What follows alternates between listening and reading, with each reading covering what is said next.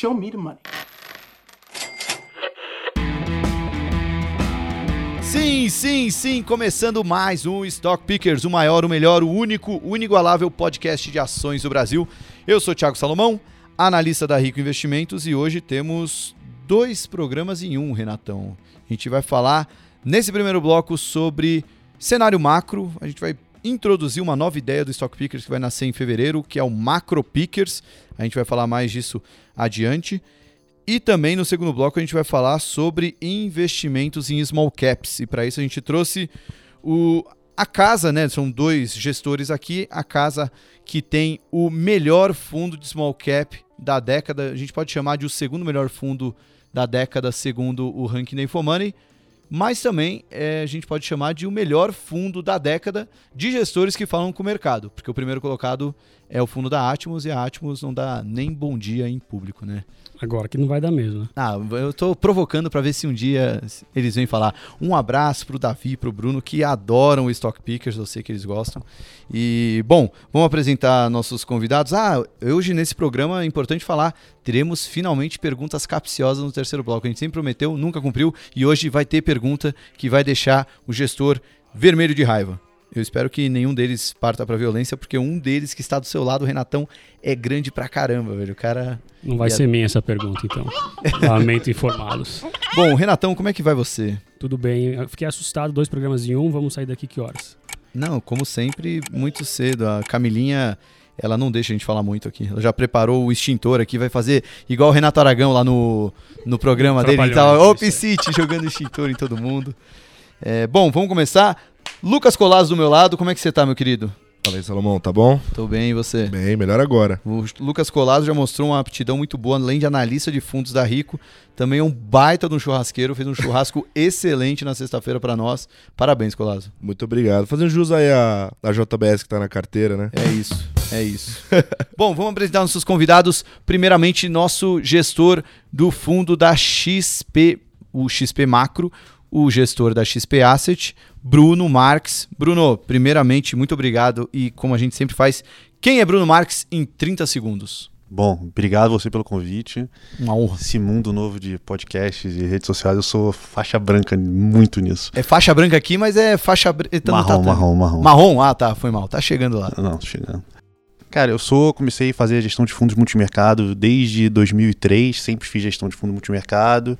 Vim para cá em 2016 junto com o Júlio Fernandes, que é meu parceiro nessa empreitada, para a gente montar a área de, de fundos multimercados macro. Hoje a gente toca toda a família de fundos macro, como você falou, tem o XP Macro, que tem os dois bi meio. A gente tem o Macro Plus, que é o nosso fundo mais volátil, onde está todo o dinheiro dos sócios, dos gestores, por aí vai. Que tem os 400 milhões, que a gente acabou de reabrir essa semana. Tem mais outros fundos. No geral, a gente tem os 3 bi e meio na família. É, todos fundos multimercado macro, focado em Brasil no geral, mas com alguma presença em América Latina também.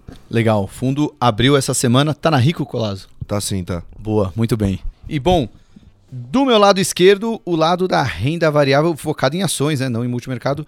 Alexandre Silvério e o Elian Wang. Eu vou deixar os dois se apresentarem com 30 segundos. Silvério já veio no episódio dos gestores que gostam de futebol. Mas quem é Silvério em 30 segundos? Bom, gente, obrigado mais uma vez, Thiagão, toda a galera aqui do Stock Pickers. Para mim é um prazer enorme.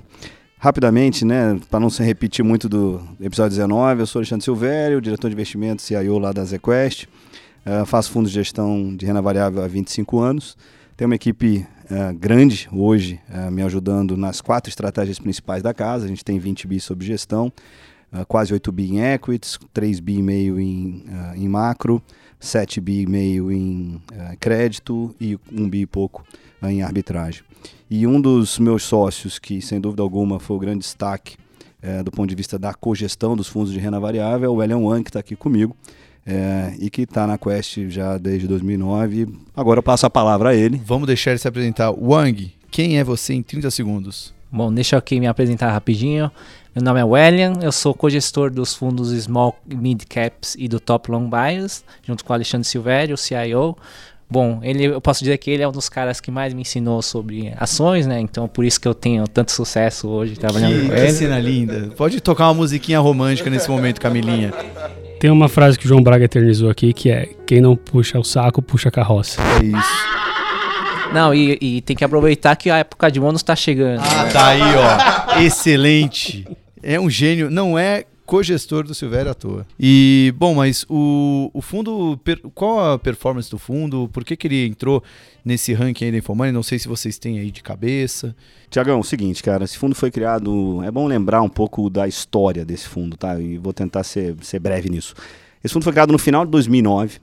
A ideia que a gente tinha, a gente já tinha uma área de renda variável ah, que tinha fundos long short, um fundo long only, que é o ZQuest Ações, ah, que é o fundo mais antigo da casa, desde 2005. Em 2009, o que a gente identificou é que a gente estava vivendo um momento macro ah, bastante interessante. Claro, a gente tinha acabado de sair de uma crise ah, muito forte, mas a gente estava ainda vivendo um momento em que, na nossa opinião, você tinha uma economia brasileira que estava trazendo, pro, principalmente para o setor ah, de consumo, dado o incremento de renda que a gente teve nessa primeira década desse século, uma mudança de percepção sobre aonde investir na bolsa. As empresas cíclicas domésticas, as quais são as principais componentes das small caps no Brasil, porque depois a gente vai falar com mais detalhes, mas as large caps no Brasil são os bancos, são as empresas de commodities. E naquele momento, olhando para o ambiente doméstico no Brasil, a gente ainda havia muitas oportunidades nesse segmento. Então a gente lançou esse produto como uma diversificação da nossa prateleira de produtos e o produto, sem dúvida alguma, foi um grande sucesso.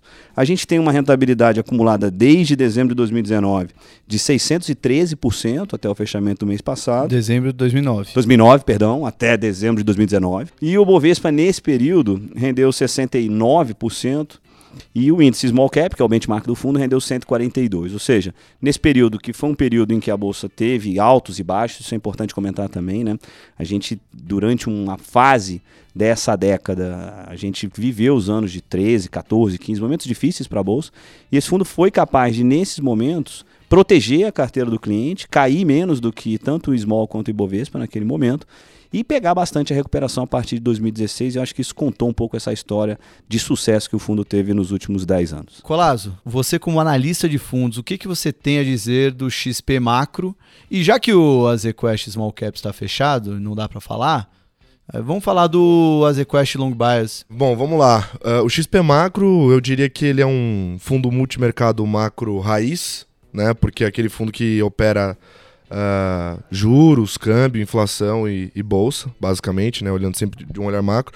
E com uma expertise mais focada em, em Brasil, né? Até, até pelo currículo do, desse fundo que tem duas cabeças, né? Que é o Júlio Bruno. É, filhos aí da escolinha BBM, eu chamo. Saiu SPX, Capitalo dali também, então...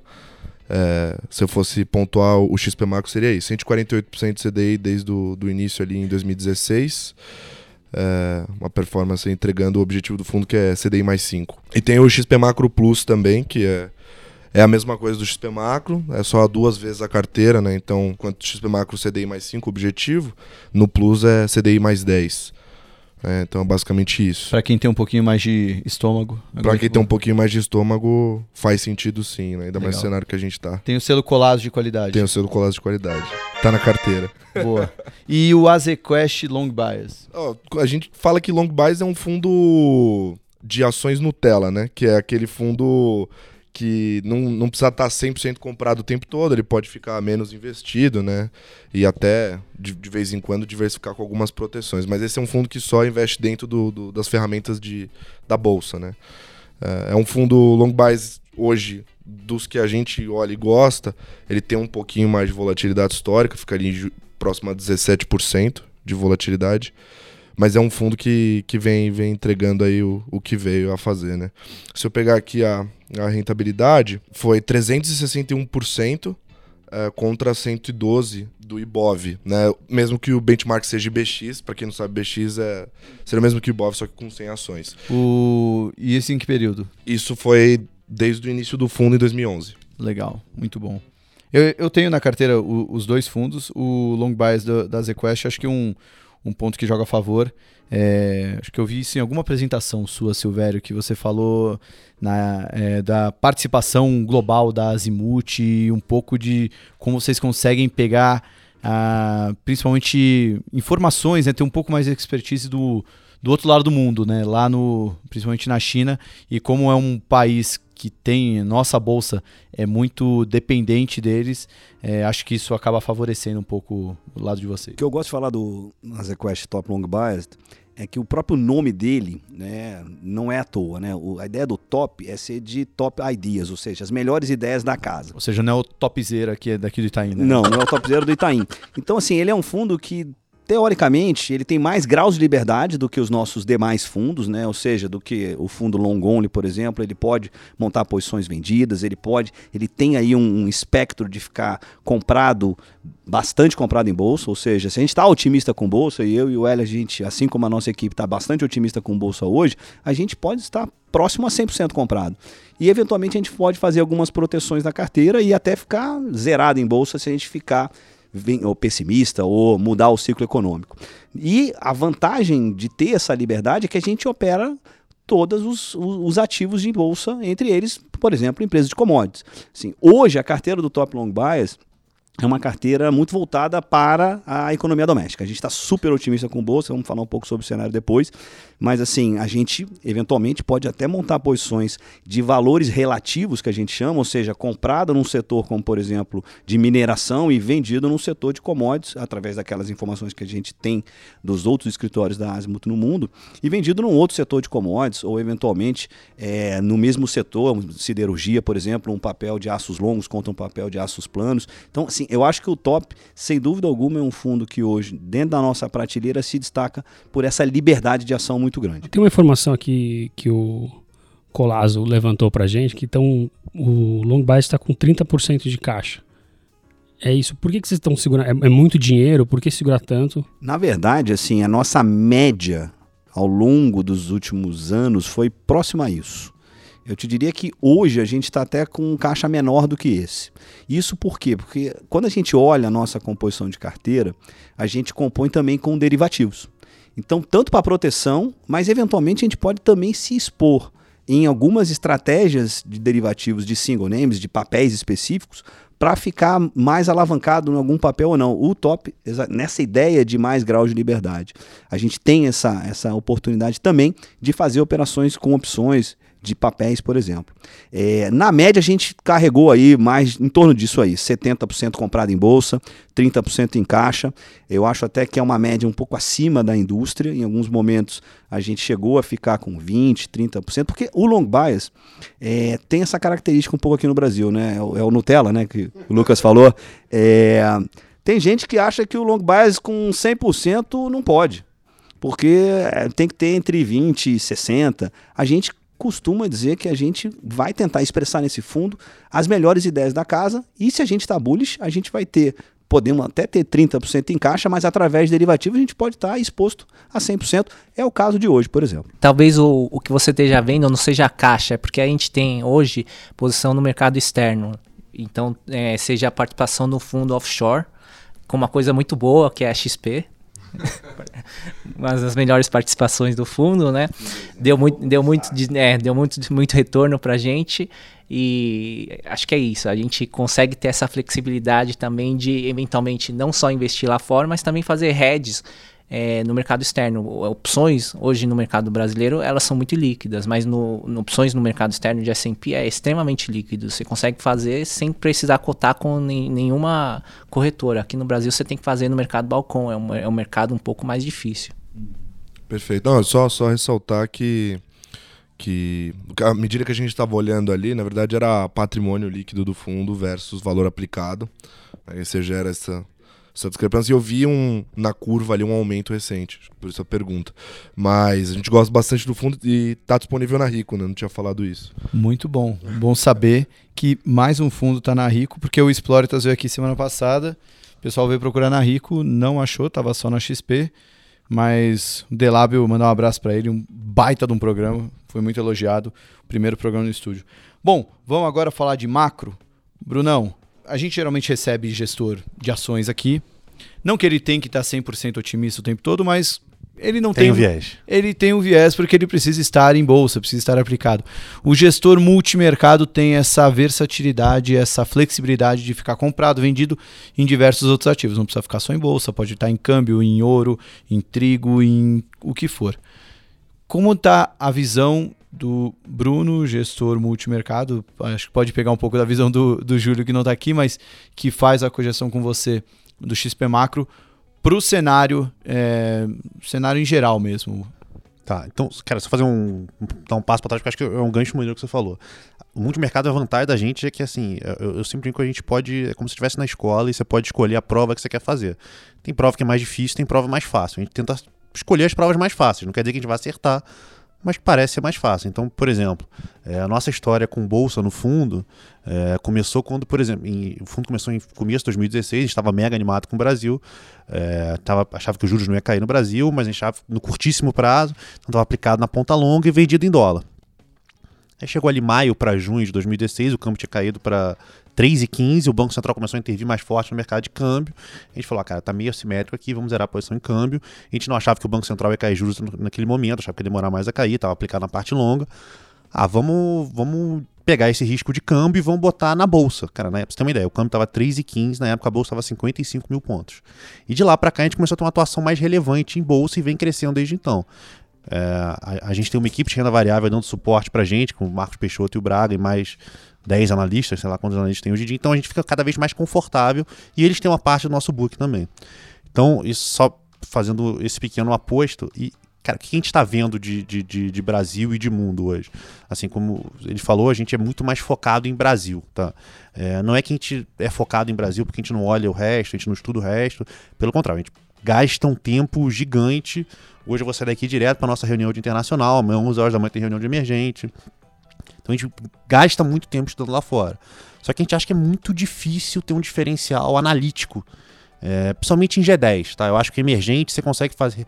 Emergente de Latam, México, Chile e, e, e, e, Colômbia, você consegue fazer. A gente consegue, tenta fazer muito parecido com o que a gente faz no Brasil.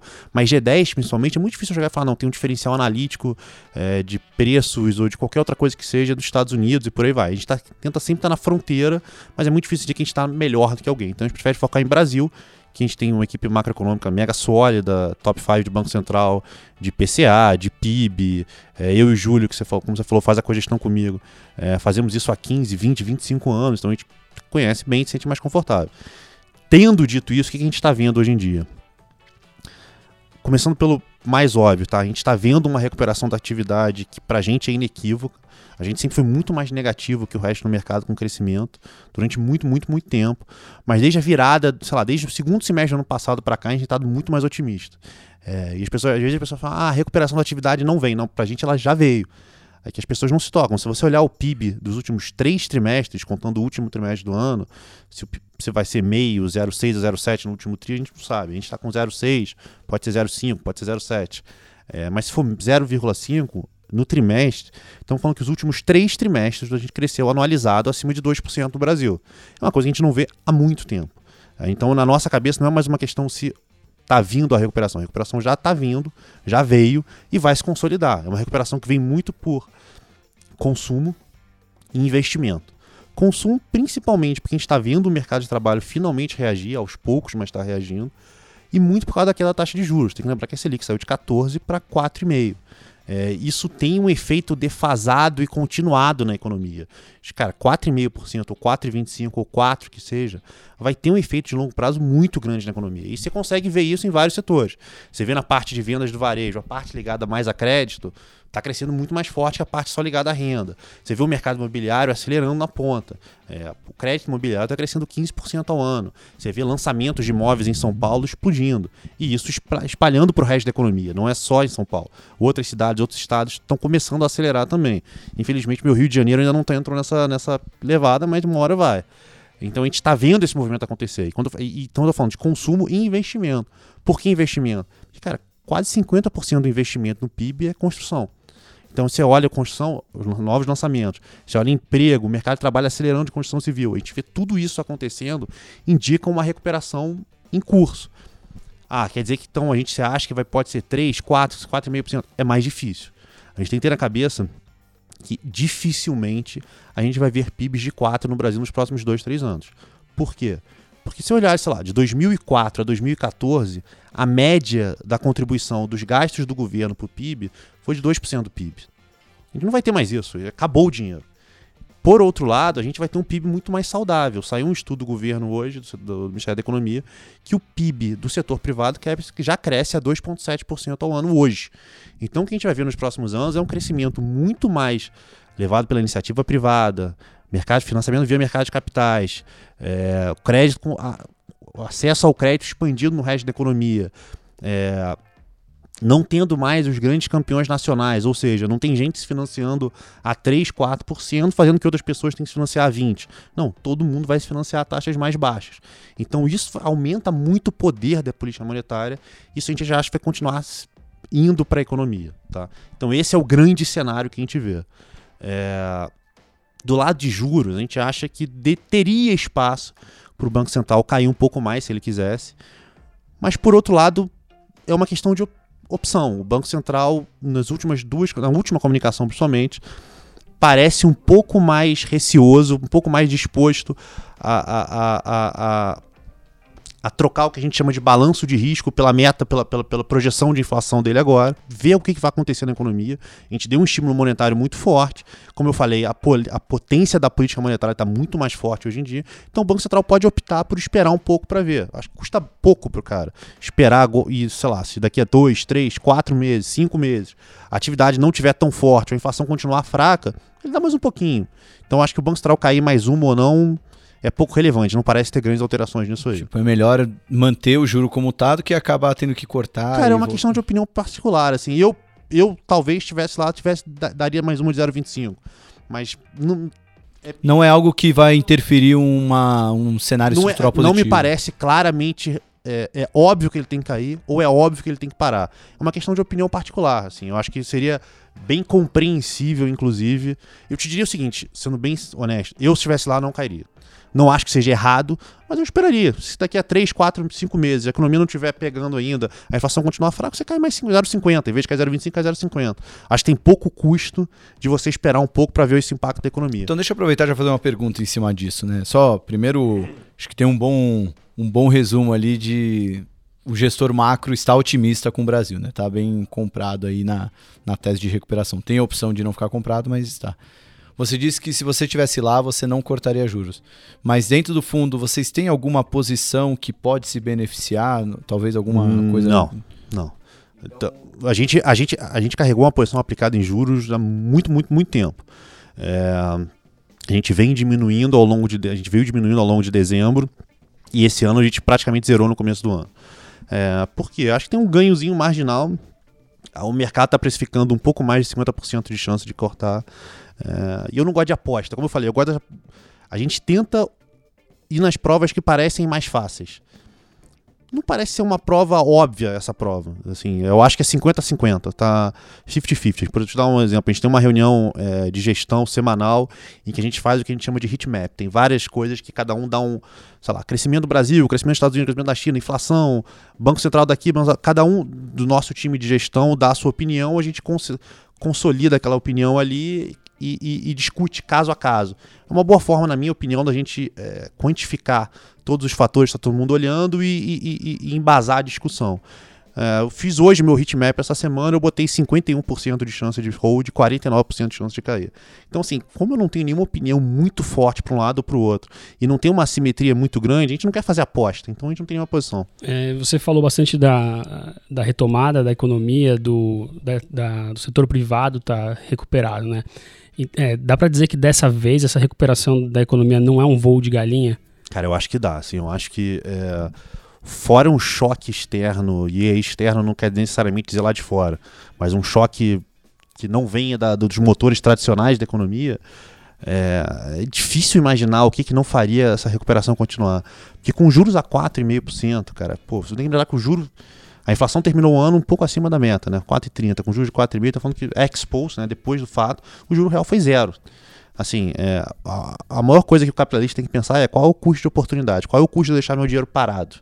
Né? É, antigamente você levava com juros a 14, se chegasse assim, cara, eu tenho um mega projeto aqui de investimento pra gente fazer que tem uma chance de dar 20% ao ano, e, mas tem uma chance de a gente quebrar. Cara, deixa 14% parado no banco, ou 20%, tem uma chance que eu não sei dizer quanto é que é de eu quebrar. Cara, com 4% você vai tomar esse projeto com 100% de certeza. Se for 10%, você provavelmente vai tomar esse projeto com alguma convicção.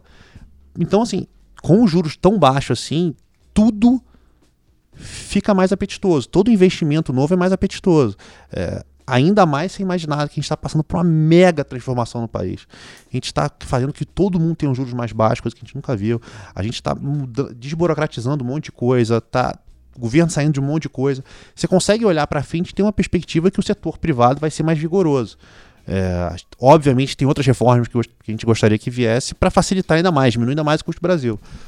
É, tem muito espaço, tem, muito, tem muita mão de obra barata ainda no mercado de trabalho, o desemprego está muito alto no Brasil.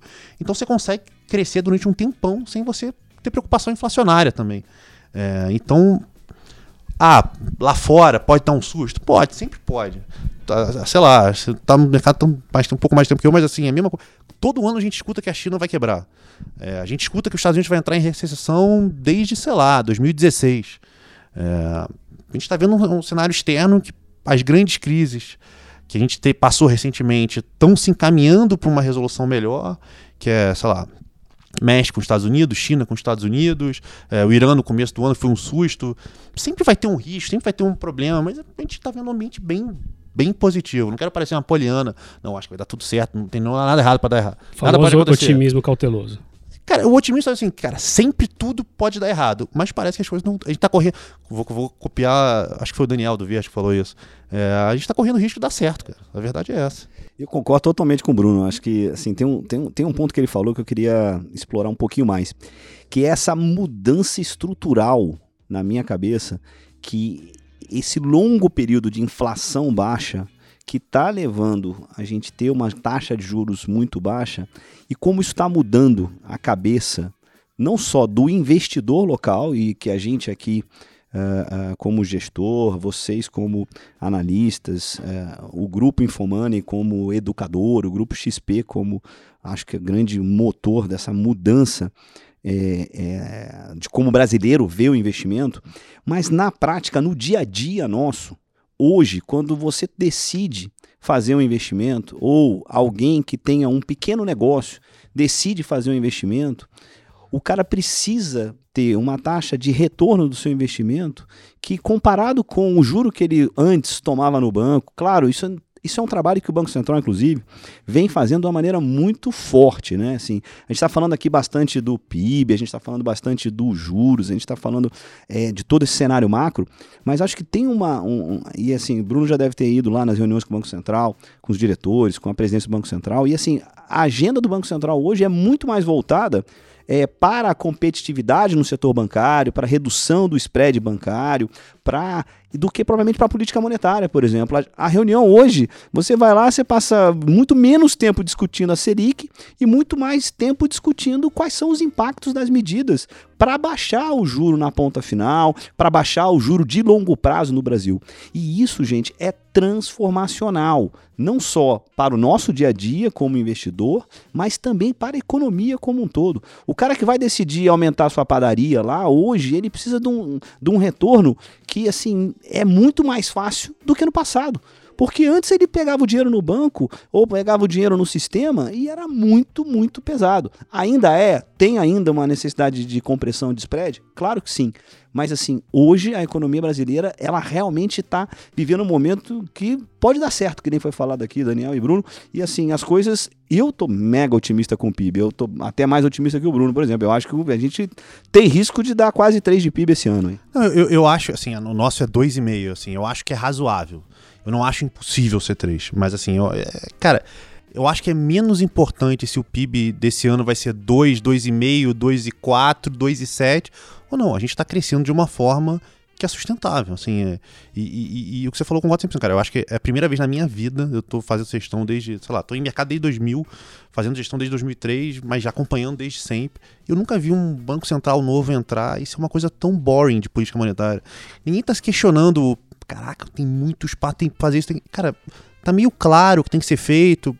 Tem uma outra coisa transformacional acontecendo que é disruptiva também. Só para complementar um pouco o que, o que eles falaram, é, esse crescimento ele é mais sustentável por uma questão dele ser induzido pela iniciativa privada, né? E não depender do governo. Então, se não tem mais o risco do governo é, acabar se endividando demais e não conseguindo mais estimular a economia. Então, um, um crescimento estimulado pelo, pelo, pelas empresas, pelas companhias, ela, ela é muito mais saudável e sustentável a longo prazo. E quanto a essa, essa questão de taxa de juros, é, mesmo quando a inflação voltar a subir, a taxa de juros ela não vai voltar para os patamares históricos. Isso acabou. E por quê? Porque antes, nos governos anteriores, o que, que acontecia? Enquanto a política monetária ela tinha que apertar subir os juros para segurar a economia, o governo ele estava estimulando do outro lado, fazendo o quê? Incentivos fiscais e também com o BNDES. Só que agora, como esse é um governo liberal, essa dicotomia, né, essa discrepância, ela não vai mais ocorrer. E, tá, e, aí o terceiro fator que eu acho que vai, vai, deve sustentar esse crescimento seria os ganhos de produtividade, que aí, como, como já falaram, vai depender de reformas, como o Silvério falou, da reforma no setor bancário para reduzir spreads, e aí também entra a reforma tributária, a reforma trabalhista, todas essas reformas elas acabam gerando muita produtividade. E também tem uma questão da tecnologia, né, que já, já, já é muito discutida, né, as, as plataformas de tecnologia, inclusive a XP, né, elas são deflacionárias, então você vai, você vai pegar um Uber, ele é muito mais barato que um táxi, você vai comprar comida, você consegue comprar os restaurantes, então essas plataformas de tecnologia, elas reduzem a inflação é, então, isso daí permite um ambiente muito mais saudável também de inflação e também de produtividade para um longo prazo. Pô, foi legal trazer um gestor macro aqui para falar de otimismo com bolsa, porque senão a gente parecia tudo um, um, bando de Zé Comprinha, né? Só fica, ah, compra a bolsa, compra. Mas é bom ver que um, tem um macro aqui. E, e, a forma como a gente vê bolsa, assim, é, é bem mais ignorante, né? Eu não consigo chegar, discutir qualquer empresa, nenhuma empresa. A gente olha para a bolsa como um grande aglomerado, assim. É, e, e, e, a gente fala assim, mas esse seu cenário é ótimo para a bolsa, mas qual é o preço da bolsa? Então, o jeito como a gente pensa a bolsa é um jeito macro. Então, é, o mercado comenta muito de PI, né? Preço-lucro da bolsa tal. A gente gosta de olhar um pouco do inverso disso e volta para aquela questão de taxa baixa. É, então, por exemplo, se você olha a bolsa hoje, depende da forma como você olha, mas você olha o PI forward da bolsa, ou seja, os lucros projetados para os próximos quatro trimestres sobre o preço de hoje, dá alguma coisa perto de 13,5, dependendo de como você olha. A gente inverte isso e gosta de olhar o que a gente chama de earnings yield. O que é o earnings yield? Imagina que você tem uma ação que custa 100. Né? E aí o resultado daquela ação, o lucro por ação daquela empresa é 10 reais. Então ela tem um PL, um preço-lucro de 10. Né? Só que se você inverter isso, ela está falando assim, ela tem uma rentabilidade de 10% ao ano. Né? Ou seja, 10 sobre 100 dá uma rentabilidade de 10% ao ano. E aquela rentabilidade é meio que real, se tudo tiver real no sentido de ser corrigido pela inflação. Então, se tudo der certo, não é que o lucro vai subir sempre a inflação, mas tudo mais constante, os lucros deveriam ser reajustados pelo menos pela inflação, porque a inflação de um país é o aumento médio dos preços daquele país que são representados pela bolsa. Então, voltando isso para o nosso argumento da Bovespa, é, olha esse PI da bolsa de 13, 13,5, vai dar, sei lá, um earnings yield dessa rentabilidade de 7,5%. 7,5% real, corrigido a inflação. Conta uma NTNB de 10 anos de pouco menos de 3%. Estamos falando que a gente tem 4,5% do que a gente chama de Act Risk Premium, né? que é a rentabilidade, é o prêmio que você ganha por estar tá correndo risco de renda variável. 4,5% ao ano acima da taxa de juros livre de risco, para a gente é muita coisa. Sendo que você tem ainda o upside todo da empresa, do lucro das empresas crescerem muito mais do que isso. E aí ser muito mais, a rentabilidade ser muito melhor ainda. Então a bolsa pra gente, você perguntou, ah, e os juros? Ah, isso que você estava falando assim, os juros parece que tem 0,25 para ganhar, tem 50% disso precificado, tem 0,10 precificado para ganhar mais. Se você olhar na bolsa, tem 4,5% ao ano, todo ano, acima da taxa de juros livre de risco, se os lucros não crescerem. Então, é uma rentabilidade para a gente muito boa. Então a gente está preferindo concentrar, novamente, não quer dizer que vai dar certo, não quer dizer que não tenha riscos, mas parece a prova mais fácil. É... Não quer dizer que vai dar sempre certo, não quer dizer que vai ser. A gente estava comentando aqui um pouco antes. Foi um período de volatilidade muito baixo da Bolsa nos últimos 18 meses. É, tem entrado um fluxo recorrente para a Bolsa. Isso a gente acha que vai continuar. É, o brasileiro médio saindo do CDI e procurando outras opções. Então, A gente está vendo esse fluxo para fundos de crédito, para fundos imobiliários, renda variável. Cara, em dezembro está no 12 bi em fundos de ações na bolsa. Então acho que vai continuar. Assim, a participação do brasileiro em, em, bolsa ainda é muito baixa. Então a gente tem um fluxo longo pela frente. Então olhando para as grandes apostas hoje que a gente tem no Brasil, que a gente foca muito, é, a, gente não tem, a gente não tem grandes aplicações em câmbio. A gente teve primeiro semestre do ano passado comprado, no finalzinho do ano a gente estava vendido em dólar, agora a gente está miserado. Juros a gente acha que não tem muita coisa para fazer.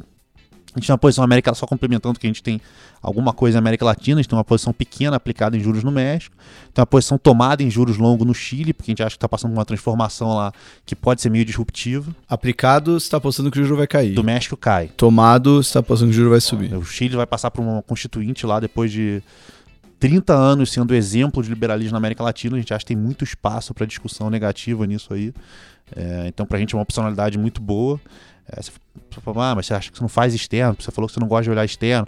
Eu não gosto G10. América Latina, principalmente América Latina focada em Chile, Colômbia e México, a gente acha que a gente consegue fazer parecido com o Brasil. Então a gente tem economista focado nisso, a gente vai no Banco Central, a gente toda hora tem um economista nosso lá, tem um gestor especialista nisso, então é uma coisa que a gente consegue gosta de fazer. Até porque um dos argumentos que você usou de não fazer G10, por exemplo, é que lá tem muito mais gente que pode estar mais é bem informada. Aqui na América Latina não existe até um, assim, um, não é tão pujante o mercado financeiro. É um mercado bem desenvolvido, acho que não. Não, tão... eu digo de a, a, atores, né? Não, então ele tem mais assets no Brasil que no resto da América Latina inteira somado. Uhum. Então assim, a gente tem um mercado financeiro muito desenvolvido. É, a gente passou por crise de inflação, a gente Cara, a gente está acostumado a fazer coleta de preço aqui, então a gente tenta fazer, replicar essas coisas lá, tenta estar tá no Banco Central lá toda hora, então a gente tenta replicar o nosso modelo que funciona em Brasil para esses países. A pergunta que eu ia fazer é, você falou que gosta dos cases, né, que são as provas que parecem ser mais fáceis, né? E hoje a gente você escutando Stock Pickers, lendo os nossos relatórios matinais, é, sabe bem disso que boa parte do mercado está muito otimista. Todo mundo fala de otimismo, todos os programas, enfim. É...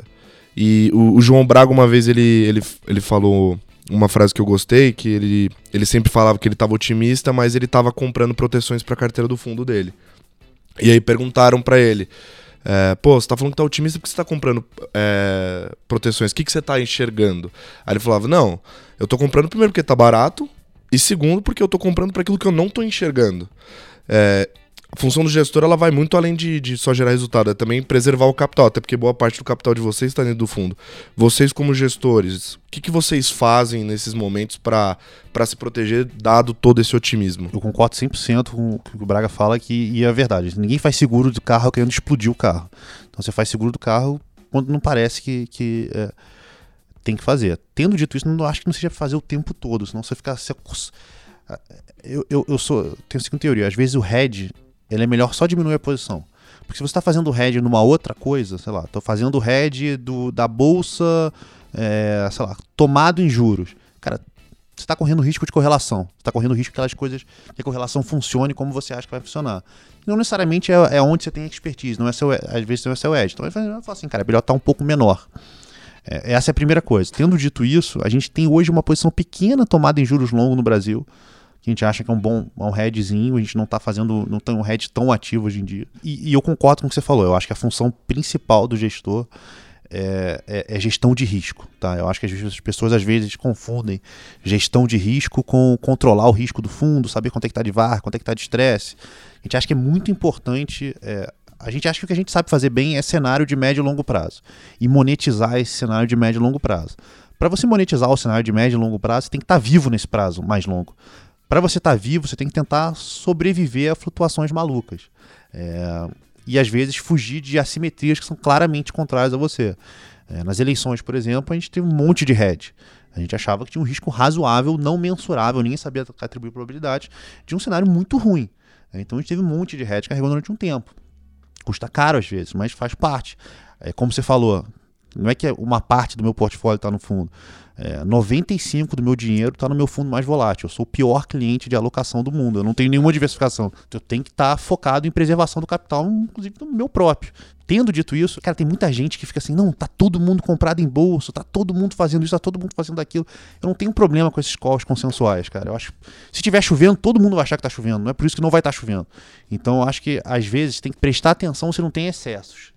Se esses excessos não criam assimetrias que são boas para se proteger. Eu acho que do lado, e vou entrar na seara lá dos meus sócios Sérgio Silva e Bernardo Zerbini, né, da área macro, é, a nossa visão, uma visão que está bastante otimista, assim como, como o Bruno colocou.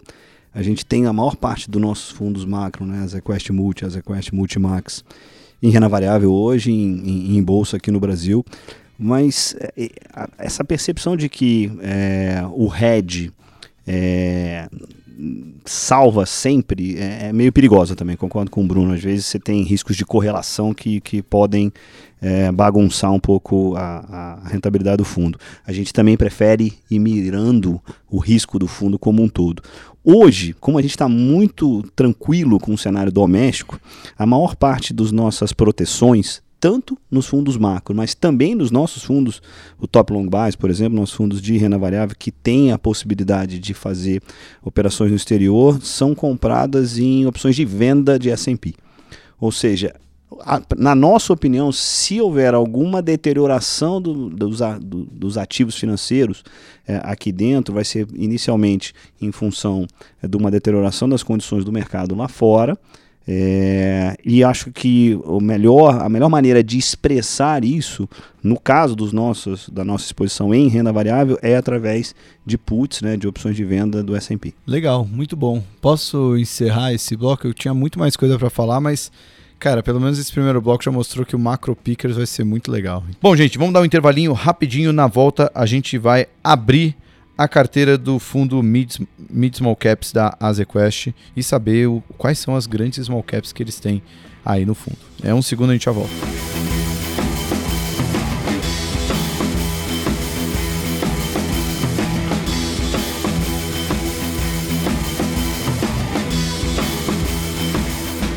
Segundo bloco do Stock Pickers, agora a gente vai falar de small caps. Estão aqui Silvério e Wang, que são os gestores do segundo melhor fundo de ações da década, que é o Azequest Small Mid Cap.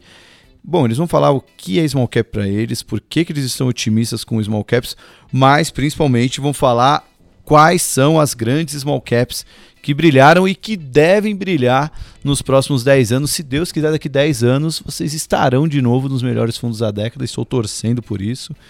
Vamos ver. Nem tem, tem tempo de sobra para isso. Espero que Stock Pickers tenha até lá. Quem sabe até lá a galera da Atmos já falou contigo. Ah, espero que... Falar eles falam. Só não é publicada. Eles são muito gente boa. Também gosto muito dos caras. Eu, eu, pra mim, o, a década perfeita vai ser a Atmos participar e o Palmeiras ganhar o Mundial. Acho mais fácil o Bruno vir aqui e falar com você.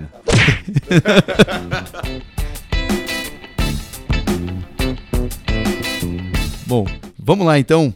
É, Silvério e Wang, o que é uma small cap para vocês? Como é que é o critério para dividir o que é small cap, o que não é?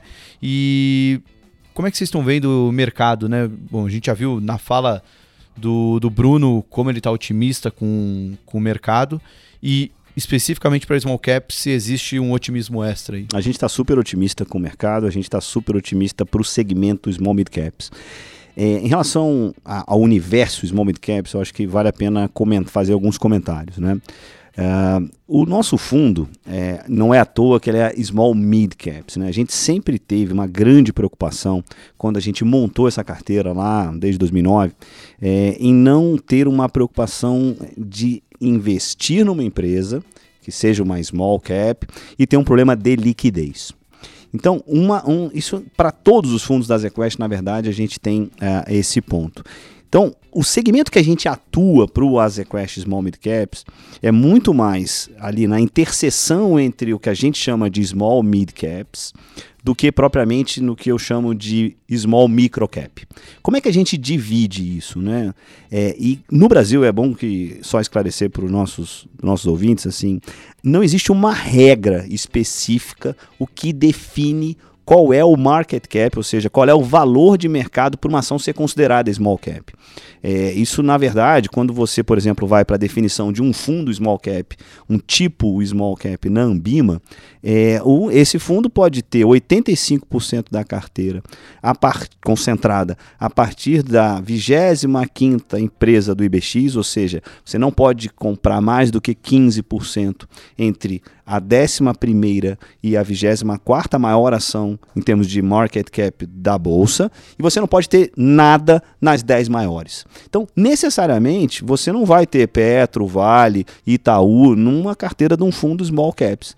Mas você pode ter empresas como Localiza, como é, Magazine Luiza, como Via Varejo. Ou seja, a gente não está falando aqui de um universo de ações, daquelas ações que são microcaps, como eu chamo. Né? É, e acaba que o nosso fundo concentra em torno de 70% da carteira entre uma empresa de market cap, né, de empresa de valor de mercado entre 10 bi e perto de 50 bi. Isso vai mudando ao longo do tempo também, porque à medida que as ações vão valorizando, e isso é a história de sucesso de investir em small cap. É, isso você é investir é numa small cap acreditando que vai subir, a tendência é que ela deixe de ser. Né? Exatamente. Aconteceu isso pelo menos duas vezes no, no, no nosso fundo, é, com duas ações é, é, que foram muito icônicas do ponto de vista de retorno para a gente. Né? Uma foi a, a antiga Croton, né? depois o Ellen pode falar um pouco mais sobre esse case, é, que hoje na Bolsa é a Cogna. Quando a gente entrou nesse papel, esse papel assim não tinha nem começado ainda a, a trajetória de M&As, de fusões e aquisições que ela fez e de crescimento de intakes, né, de matrículas de alunos. Bem como também a própria Magazine Luiza, né? A gente não pode esquecer. Esse é um mega case de sucesso, talvez seja o maior case de sucesso no varejo recente no Brasil, mas se a gente for pegar quatro anos atrás, essa empresa chegou a valer menos de 2 bi na bolsa.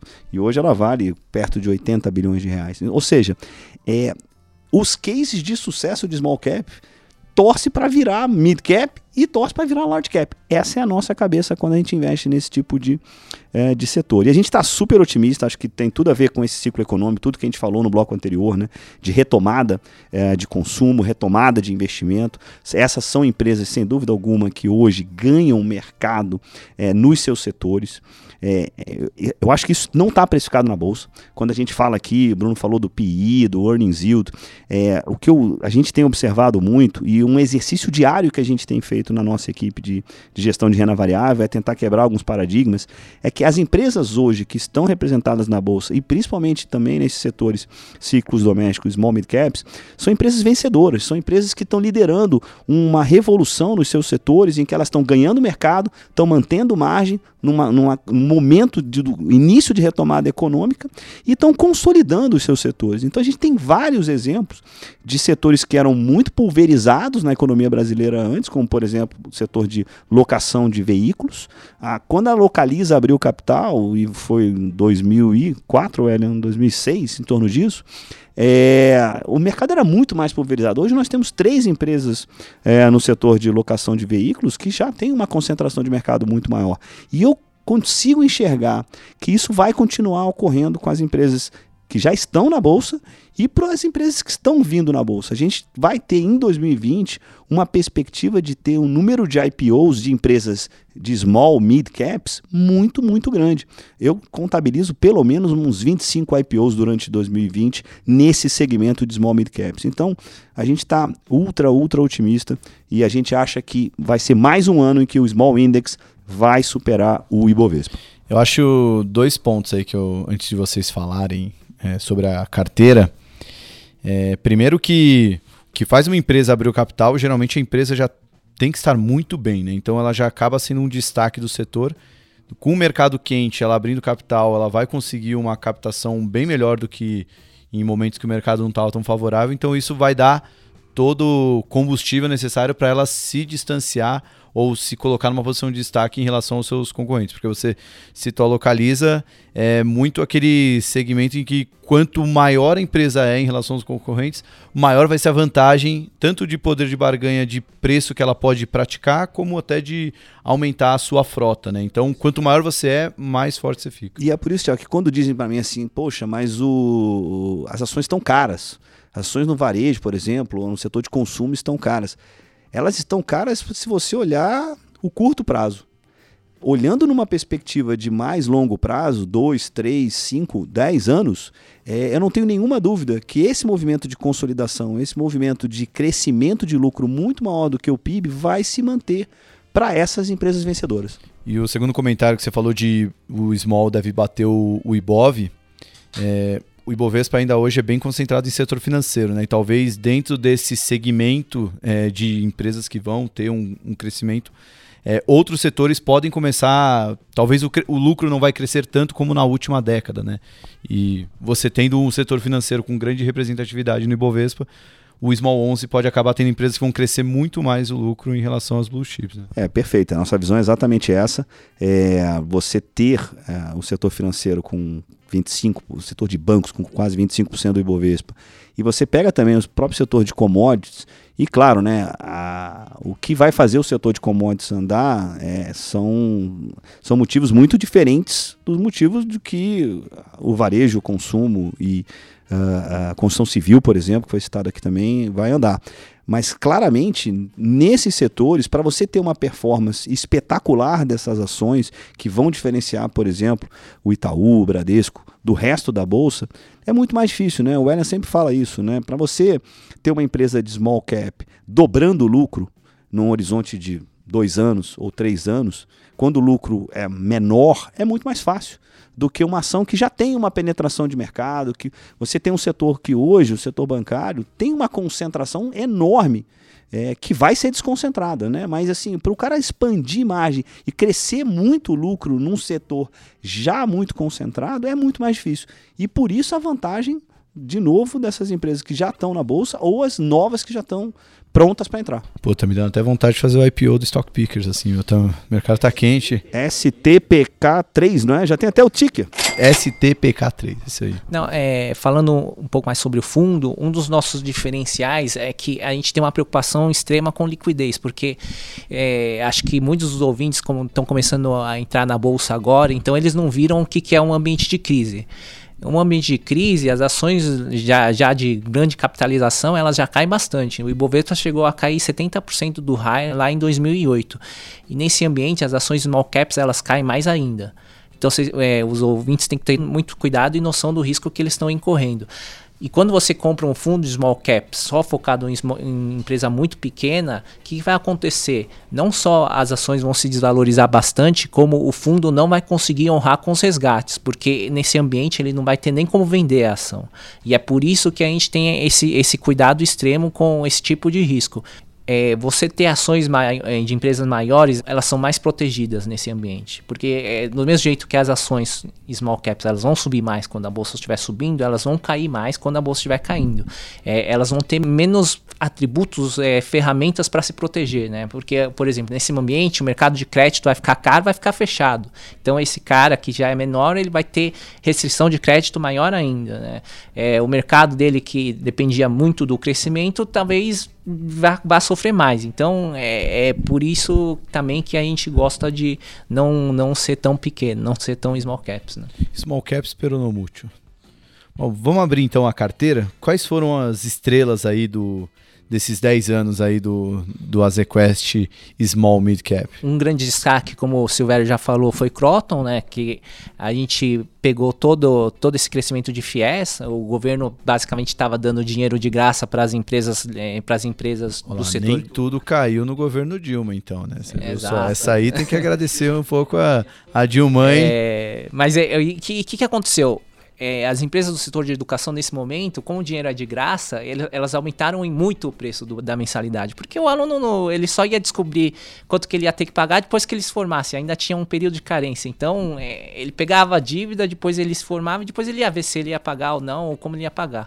Então, é, as empresas conseguiram aumentar em muito o preço, e quando se aumenta muito o preço, aumenta muito a margem. Então, os lucros das empresas cresceram muito nesse período. Né? Outro papel que foi um, um grande destaque foi Embraer, é, a, gente, a gente conseguiu até ir na feira de aviação do, de Paris, né, naquela época. É legal falar um pouco mais desse evento, né? Quem é do mercado já sabe mais, mas é todo ano tem um, em Paris se reúne fabricantes e potenciais compradores, né? Você chega lá é um mundo totalmente à parte, porque pô, um avião, um avião grande custa muito mais de 100 milhões de dólares. Então, ele vai depender de diversos fornecedores muito específicos para aquela indústria. Você vai ter eh, não, não só fornecedores de, de, equipamentos, mas também fornecedores de capital. É uma indústria extremamente capital intensiva, então, pô, você tem um avião de pelo menos 100 milhões de dólares, você precisa de muita dívida, né? Não, dá não pode você foi, ah, vou fazer dois a mais aqui só para garantir. É, não, né? Tem então- que ser algo muito bem contado, né? Tanto que vai produzir quanto que vai vender, né? Isso.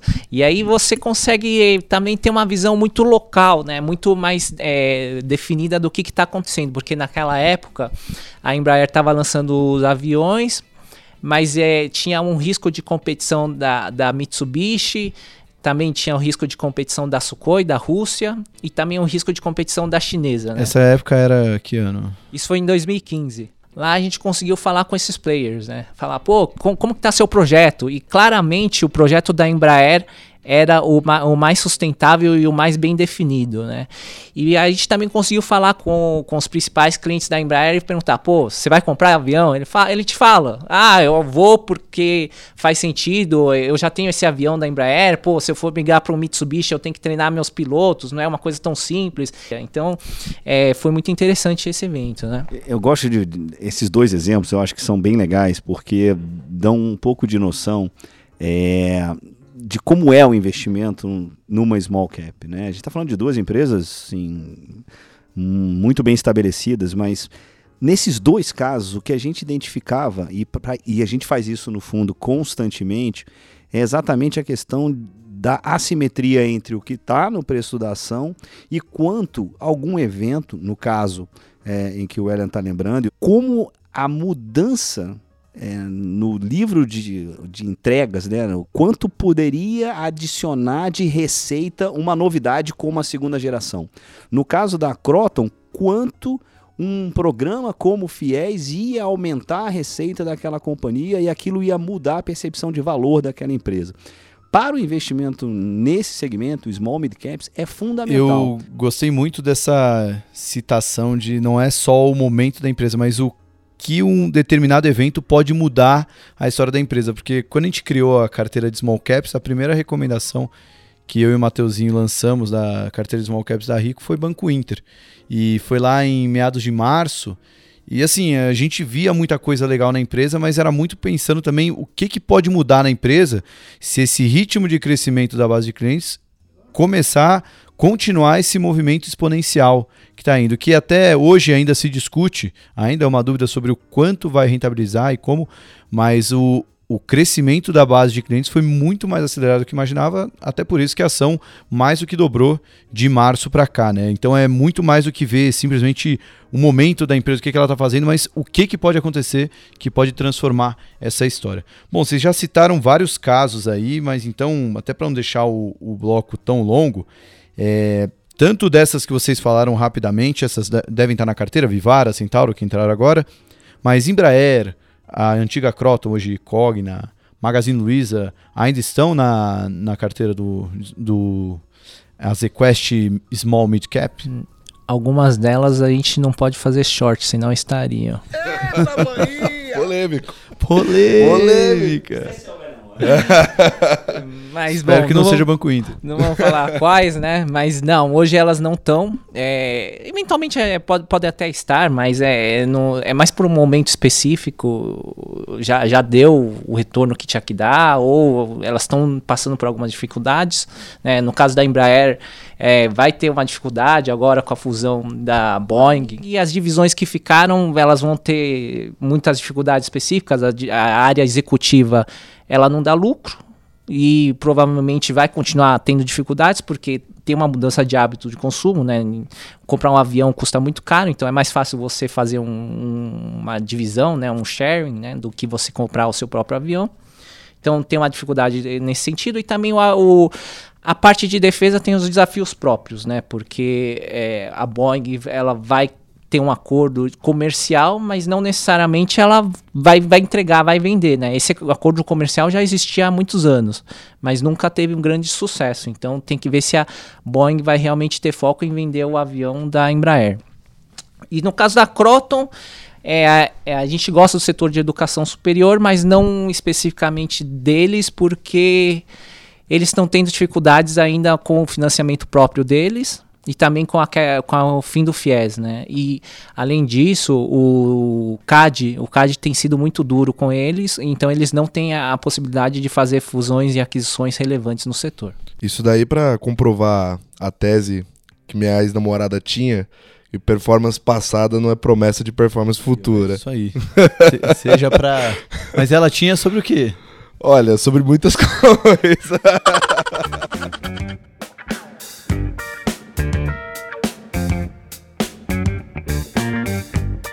Dentro do setor de educação, entrou alguma no lugar da Cogna? Isso, é, hoje a gente gosta de Dux mais do que Croton. Só para o pessoal mais antigo, né? Croton e Estácio se tornaram Cogna e Dux. Aliás, um parabéns para os novos nomes, né? Tão, tão fáceis de. E Dux com Y e. Bom, mas de qualquer forma, né? É... E Dux a gente gosta por, é, por conta do, de como o Silvério falou, cenário macro, a gente tá otimista com o cenário macro. E diferente do ensino fundamental, o ensino superior ele não é defensivo, ele é cíclico aqui no Brasil, porque a maioria dos alunos são alunos de baixa renda, classe C, e que trabalham. Então eles dependem no mercado de trabalho para conseguir pagar sua- pela sua educação. Além disso, a educação, a, a faculdade, ele é, ele é um investimento de longo prazo, né? Você tem que acreditar que você vai ter um emprego melhor daqui a quatro anos. Você não vai ter um aumento de renda relevante eh, durante esse período. Então, um ambiente de confiança na economia ele é muito importante para esse setor. Por que, que a gente gosta de Edux? É por conta desses fatores macro, vai, vai melhorar preço, vai melhorar eh, evasão, retenção de alunos e vai também melhorar a captação. Além disso, eles fizeram um M&A relevante da Adtalent, tem muito potencial de sinergia, eles vão eh, expandir o EAD deles, eles vão fazer EAD também dentro do currículo presencial, então isso daí também é, uma- é muito relevante. E quanto à valuation, é, ele está tradando a- nas nossas contas a 17 vezes lucro, enquanto as empresas de consumo estão negociando a um nível muito acima disso. Então a gente acha que tem um potencial de valorização relevante nesse papel. Excelente. É, encerramos assim o nosso segundo bloco. O pessoal pensou que vocês iam falar de dessas small caps mais badaladas, a Sinqia, o, sei lá, o Banco Inter. Vocês têm alguma dessas small caps aí um pouquinho mais? Não precisa nem dar o nome, porque acho que quando um fundo com o tamanho de vocês tem uma posição dessas, talvez pode fazer um preço. A gente tem, é, como a gente falou, né? Acho que a, a gente tem uma preocupação em, em liquidez, acaba que a gente fica mais no universo mid, mas a gente pode falar de tenda, por exemplo, é uma ação que a gente, dentro da diversificação do setor de construção civil, a, a gente gosta. A gente gosta bastante de Santos Brasil, é, que tem tudo a ver com esse momento aí de, é, de melhora de logística barra infraestrutura e vai pegar o crescimento é, tá, que está contratado na nossa visão. É, mas essas, essas que eu chamo de microcaps é, mais exóticas, assim, a gente costuma ficar meio de fora mesmo. Legal. Bom, se vocês quiserem saber mais de Santos Brasil, tem um texto no blog do Stock Pickers do Mateuzinho explicando tudo sobre Santos Brasil.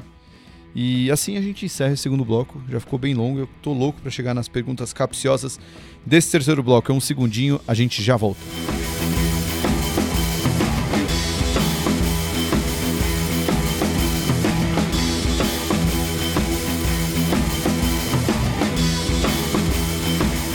Então vamos lá.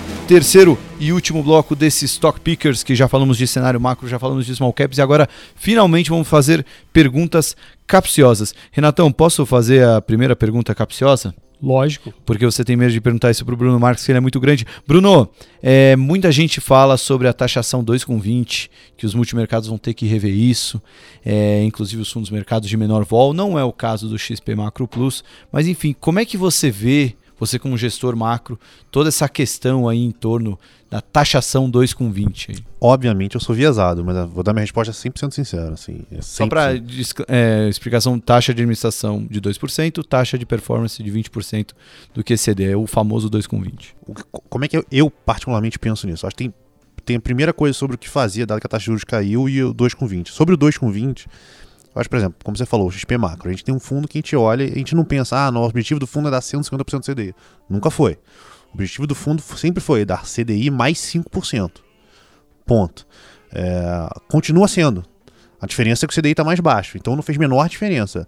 O retorno que você vai ter, além do CDI, é o mesmo. Teoricamente, se tudo der certo. A outra questão é, com a taxa de juros mais baixa, para você ter o mesmo retorno nominal, digamos, sei lá, Selic era 10, você tinha um fundo que dava CDI mais 5, você tinha um fundo que dava 15% nominalmente. Era 5% acima da Selic, mas era 15% nominalmente. Para você ter o mesmo retorno nominal, tudo mais constante, se tudo der certo, você vai ter que ter um fundo com mais volatilidade, você vai ter que ter mais exposição a risco. O que acontece nesse momento é, é natural que os agentes, então, aumentem a sua é, alocação em ativos de mais risco. E falar assim, ah, então quer dizer que o fundo vai ter que cair é, a taxa de administração? Não, na verdade você, se quiser ganhar o mesmo retorno nominal, vai ter que correr mais risco. Ou em fundos multimercados mais agressivos, como por exemplo, se você estava no XP Macro, é razoável você ir para o XP Macro Plus, que é o dobro da vol. Que acabou de abrir, diga-se de passagem.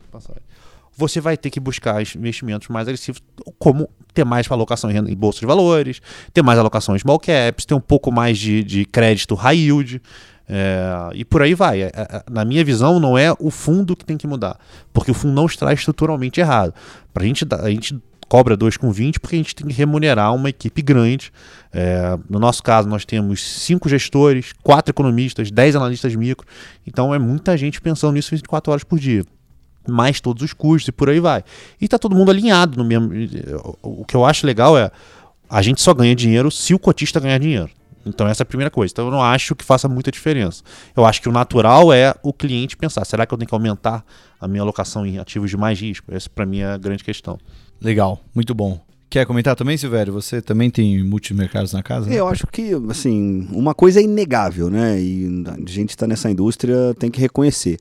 É, não é o caso do, do XP Macro, não acho que não é o caso do nosso Azequest Multimax, por exemplo, mas fundos multimercado, que não tenham uma certa vol, ou seja, de baixa volatilidade. O que, que eu estou chamando de baixa volatilidade? Só para é, me colocar aqui e não ficar em cima, da, em cima do muro.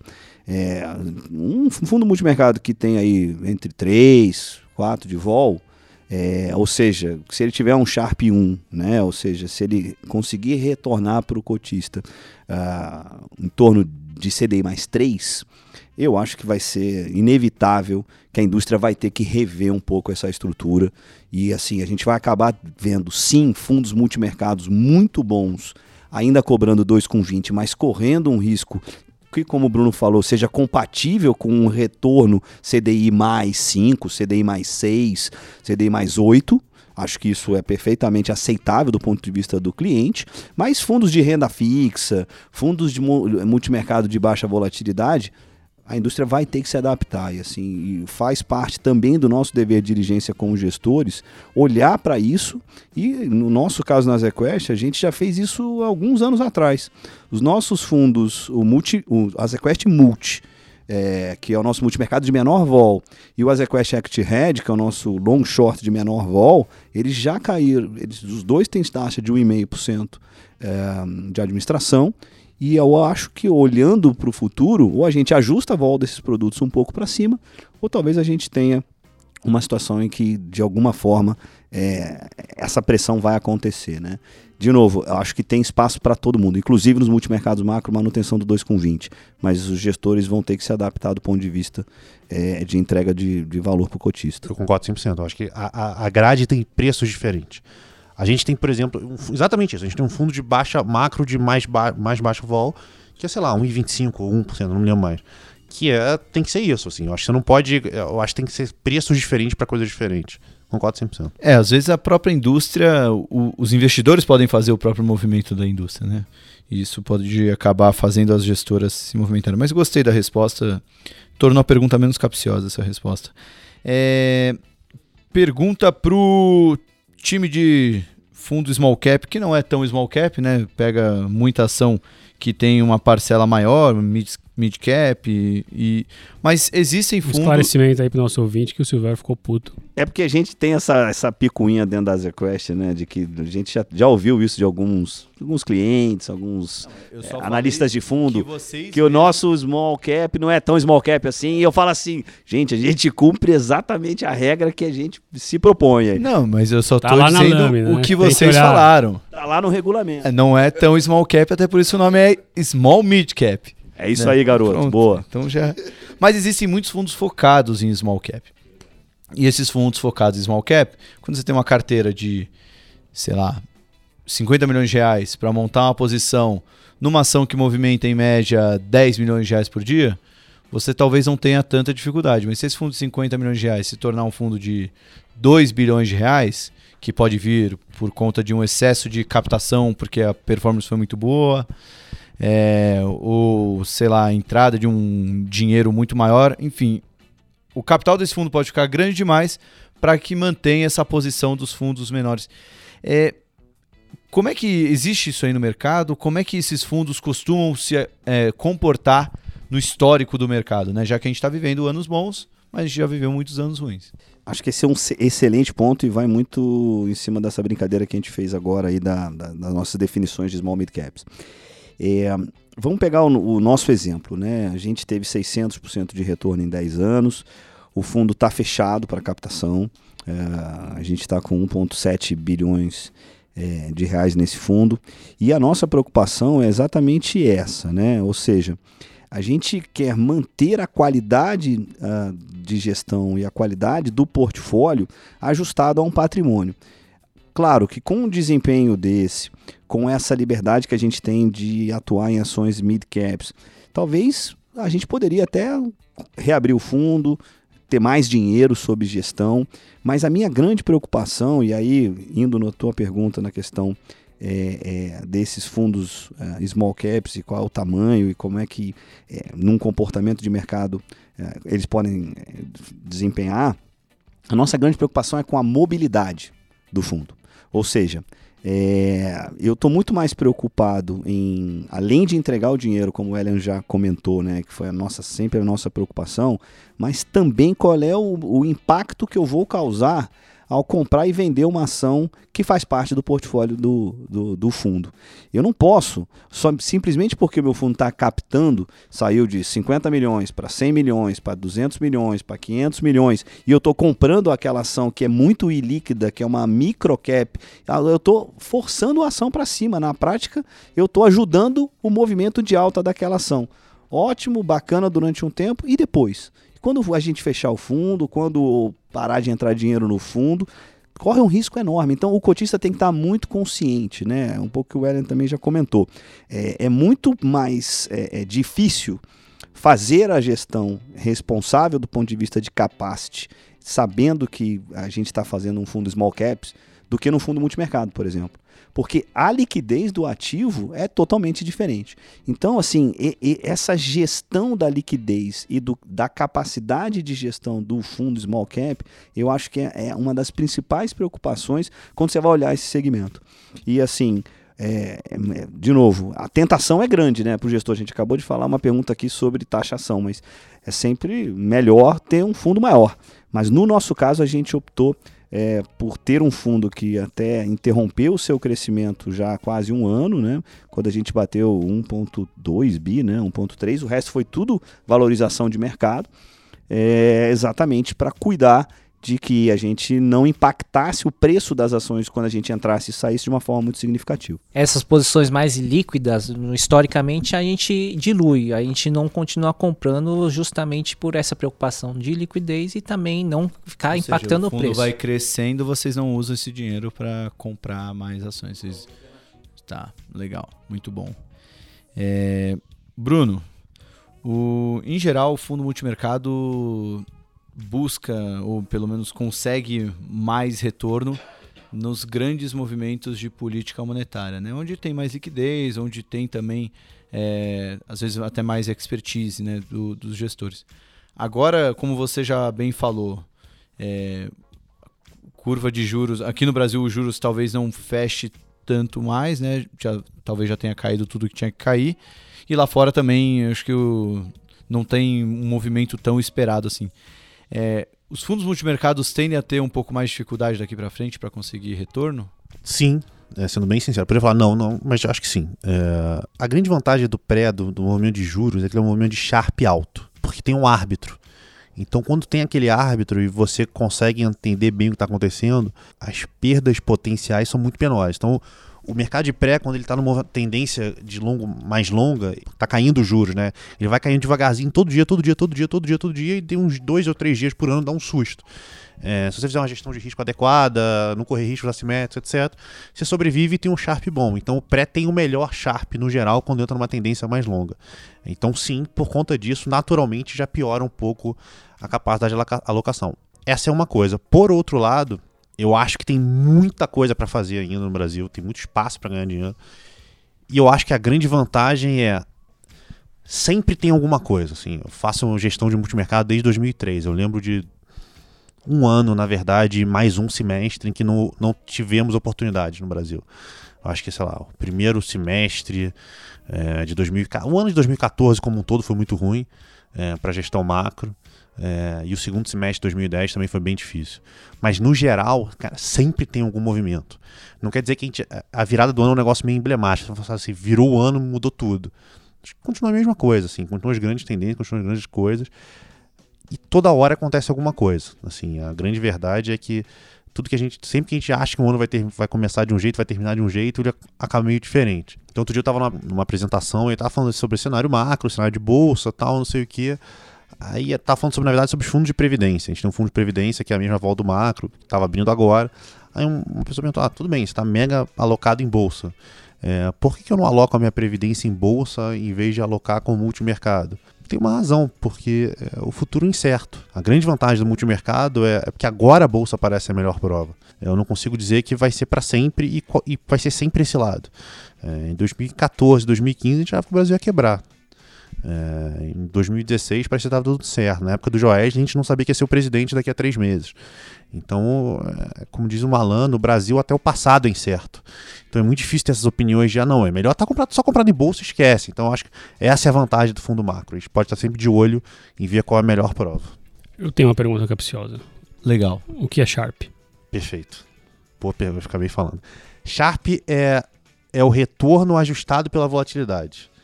Então, se tem uma, um negócio que te dá um retorno de 10% ao ano, mas que é volátil para burro e tem uma volatilidade de 20%, que uma volatilidade de 20% significa que 95% de certeza que pelo menos um dia você vai perder 2%. Pelo menos um dia. É, então, assim, é só uma medida de volatilidade.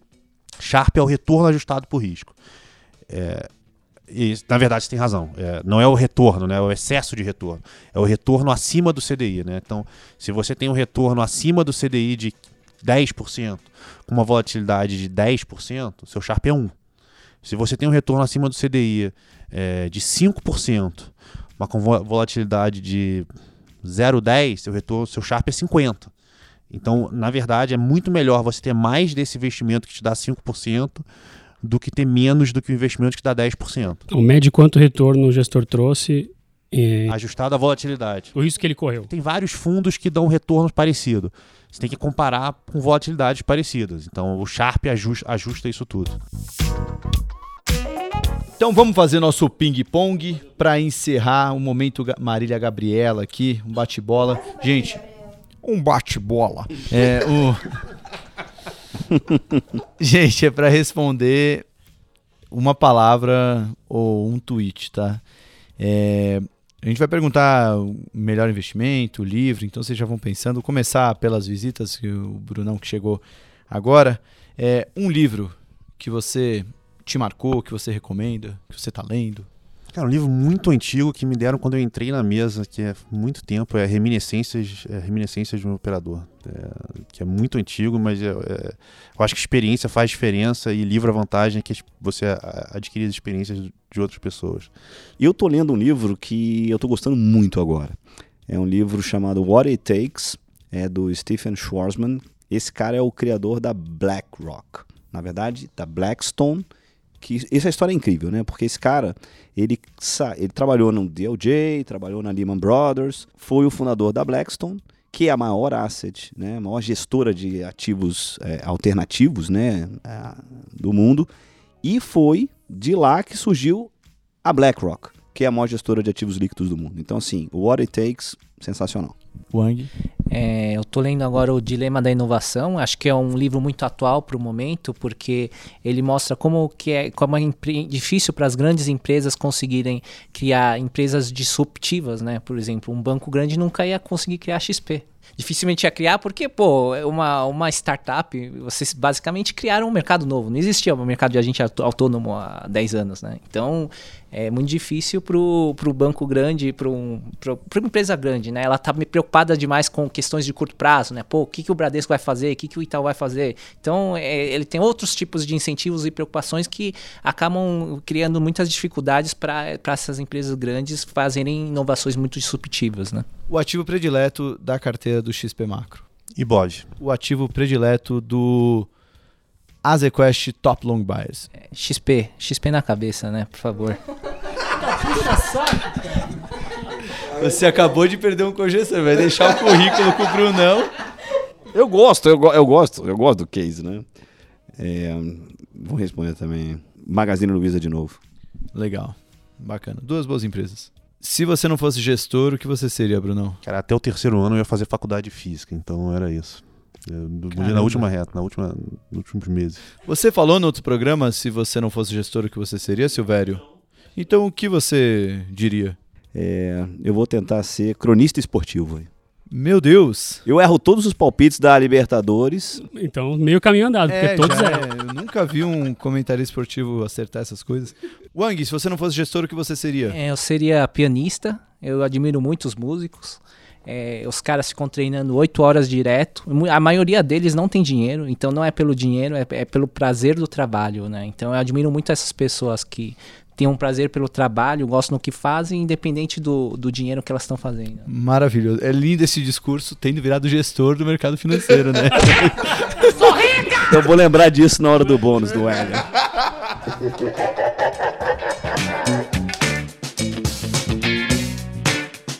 Bruno, fala qual fundo multimercado que você deixaria dinheiro se não fosse o XP Macro Plus. Eu vou falar, eu vou falar o, é, é, é, o que maximiza o número de amigos chateados, porque é onde tem mais amigos meus trabalhando, tá? Absolute.